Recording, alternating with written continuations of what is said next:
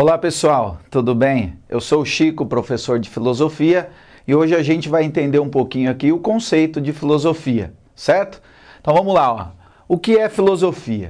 Eu trouxe aqui um conceito de Caio Prado Júnior para a gente tentar entender um pouquinho qual é o significado dessa proposta aí filosófica. Segundo o autor, a filosofia é uma especulação infinita e desgregada em torno de qualquer assunto ou questão. O que isso quer dizer? Para o autor, quando a gente pensa em filosofia, nós devemos pensar que ela não tem uma única direção.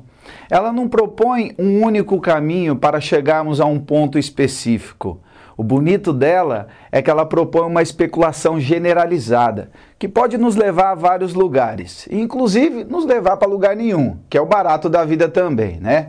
Então vamos lá, a filosofia pode ser definida como uma área que se dedica a qualquer tipo de conhecimento. Vamos tentar lembrar lá daquela aulinha introdutória, filosofia, certo? Filosofia quer dizer o quê? Amiga do conhecimento.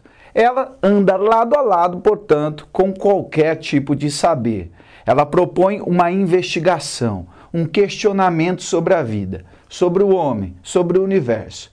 O barato dela é justamente fazer perguntas. Sabe aquele sujeito chato, que fica intrigando a gente, que fica nos levando a questionamentos?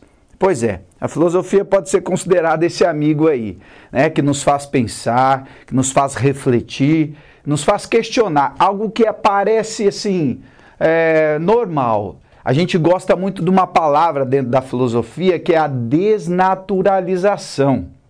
Desde que a gente nasce, a gente aprende a ver o mundo de uma forma que parece ser normal, natural. Mas a gente esquece que quando se trata de ser humano, quase nada é natural. Tudo é construído historicamente e intencionalmente para nos fazer pensar justamente que aquilo é o mais aceitável. Pois bem, a filosofia, ela nasce justamente dessa curiosidade, aguçada justamente para que nós possamos ir além desse olhar comum, desse olhar do cotidiano que muitas vezes nos prende a uma bolha, podemos dizer assim, preconceituosa. Tá? Eu gosto justamente de usar a palavra filosoficidade para dizer que ela tem uma essência que nos leva um caminho a superar um muro, sabe? Um obstáculo do cotidiano, que limita a nossa visão diante do mundo. Pois é, ela é isso tudo, gente, e muito mais. Por isso que eu quero que vocês entendam a filosofia nesse primeiro momento, não como uma disciplina, tipo a história, a matemática, a física, né? São disciplinas científicas. A filosofia, ela é chamada de mãe das ciências, justamente porque todo esse conhecimento científico nasce com a curiosidade.